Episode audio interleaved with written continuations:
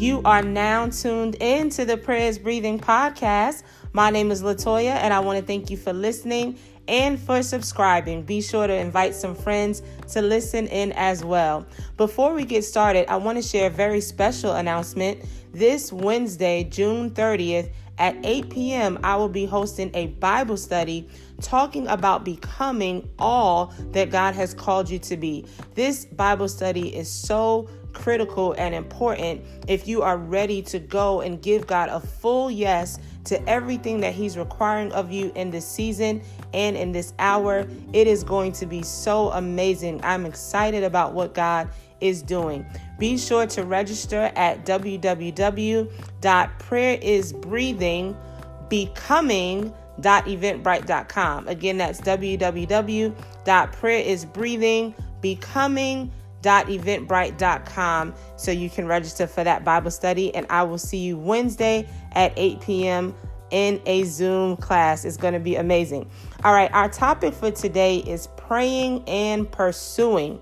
So in this next season, as we step into July and we're halfway through this year, it is so important to go back and to pursue everything that God has spoken to you about this year and about this season. And so we have to be prayerful and truly submitted to God. And if you're anything like me, you need to set some goals, get back up where you have missed some things, and say, God, I'm going to be prayerful and pursue the things that I set out to pursue that I did not do quite yet. And so even if you think back on your New Year's resolution or things that you said that you were going to change, but you have not changed yet, whether that's praying more, eating healthier, all these different things, I want to encourage you to get back up, keep pursuing, keep praying, keep reading the word, keep studying, keep growing and developing into all that God has called you to be. I heard a very powerful quote that said, what you're not changing, you're choosing. And I want to say that again, what you're not changing, you are choosing. So if you keep doing the same thing and you're not changing, that's what you're choosing to do. And so that quote is so convicting to me in this season, and I'm excited. So personally, I have been on the journey where I'm writing a list of ten things that I want to change. And I want to encourage you, if that helps you, to do that as well. Write a list of ten things that you want to change in your uh, spiritual walk, in your business, on your job, um, personally, whatever areas of your life where you keep saying, I'm going to do this, I'm going to do that, but you have not changed certain habits.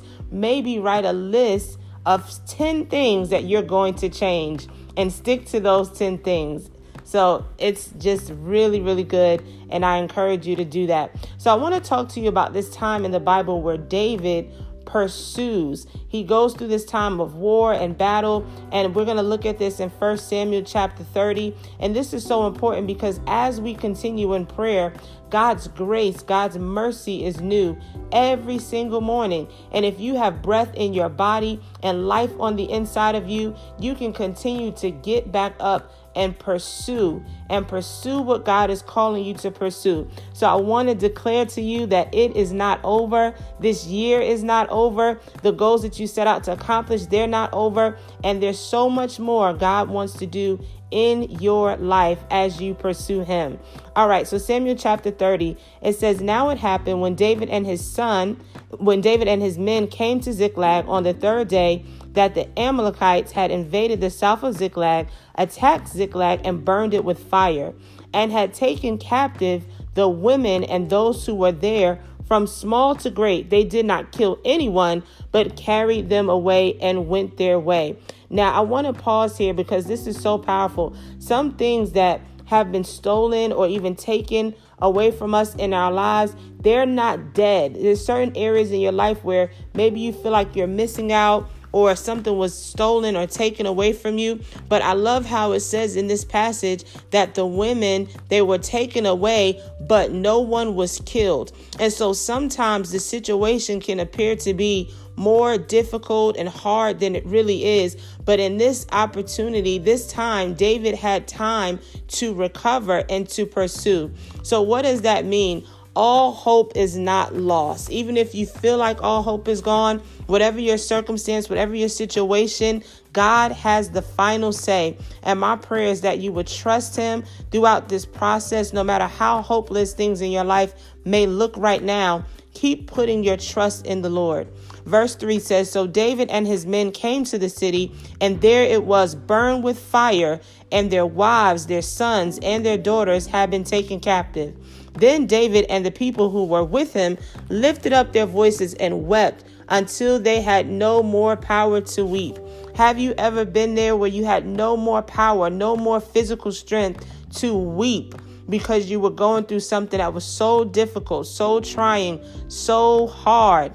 Um, I've been there. I understand what that's like. And verse five says, and David's two wives, Ahinoam, the Jezreelites, and Abigail, the widow of Nabal, the Carmelite, had been taken captive. Now David was greatly distressed, for the people spoke of stoning him, because the soul of all the people was grieved, every man for his sons and his daughters.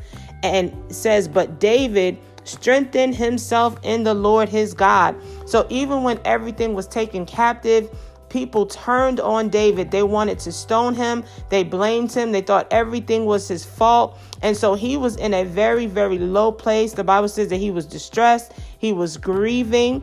And so what he did in this moment is he strengthened himself in the Lord his God.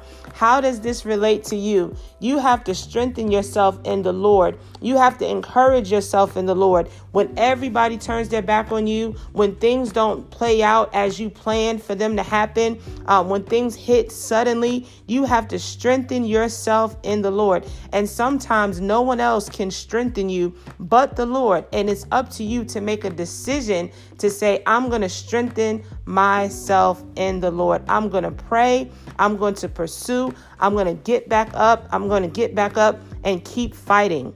Verse seven, then David said to Abiathar, Abiathar the priest, Amalek's son, please bring the ephod here to me. And Abiathar brought the ephod to David. So David inquired of the Lord, saying, shall I pursue this troop? Shall I overtake them? And he answered, pursue, for you shall surely overtake them, and without fail recover all. Now, this speaks so many volumes to me, because it shows you that David did not quit. He did not give up in a time of adversity. He was not faint in heart. He was very strong in the Lord. And even in his most hopeless hour and moment, where everything changed all of a sudden, the city was burned with fire. His wives were taken away.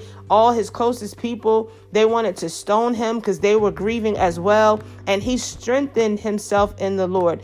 Do you understand that how you face adversity really speaks volumes to who you are? And this spoke so many values to the relationship and the intimacy that David had with the Lord.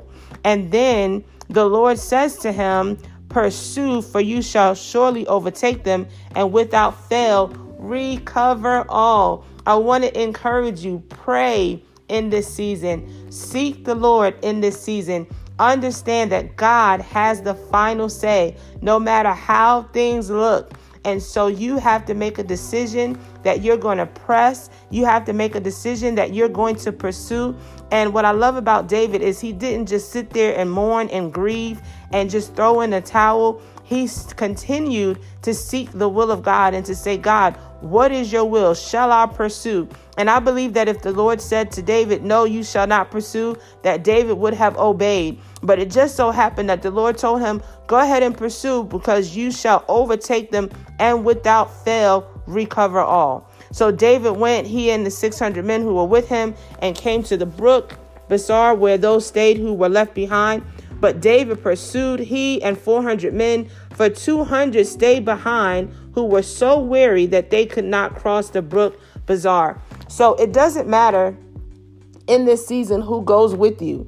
You have to make a decision that you're going to pursue, whether those people come or not. You're going to go to the next level. You're going to get back up. You're going to say, God, show me what to do. Show me where to go. Um, teach me how to pursue and to recover all. And David did just that. And surely he recovered all. And so you can read that story and go into First Samuel chapter thirty. But verse uh, eighteen says, so David recovered all that the Amalekites had carried away, and David rescued his two wives, and nothing of theirs was lacking, either small or great, sons or daughters, spoil, or anything which they had taken from them. And this part, I love this. It says, David recovered all, not just some, but all. And my prayer is that in this season, in this hour, you would recover all that was stolen, all that has been taken away. You will recover even time that you may have missed um, so far this year by not staying focused, that you will get back up and trust the Lord. Verse twenty says, then David took all the flocks and herds they had driven before those other livestock and said, this is David's spoil. And so we see that him and his men, they recovered everything that God said that they would recover, which was all. So again, get back up, pursue. Don't just say, okay, well, here I am, you know, here's where I am in life, but continue to pray and move forward in this season as you pray, as you pursue the promises of God, as you pursue um, everything that God's put on your heart to pursue by faith, as you pursue a greater level of intimacy with the Lord, greater time in, in prayer, greater time in your word and fasting. One thing that I love that I learned from my spiritual grandfather before he transitioned, he would say, set goals in God. So we have all these natural goals where, you know, we want to lose weight, want to be more healthy, um, all these different things which are great and wonderful. But it's so important that we also set spiritual goals as well. And we set goals of where we are headed and what we like to do and, and how we want to grow in God. It's important to set spiritual goals as well and to have some discipline when it comes to spiritual things. And so my prayer is that you will continue to pray and pursue.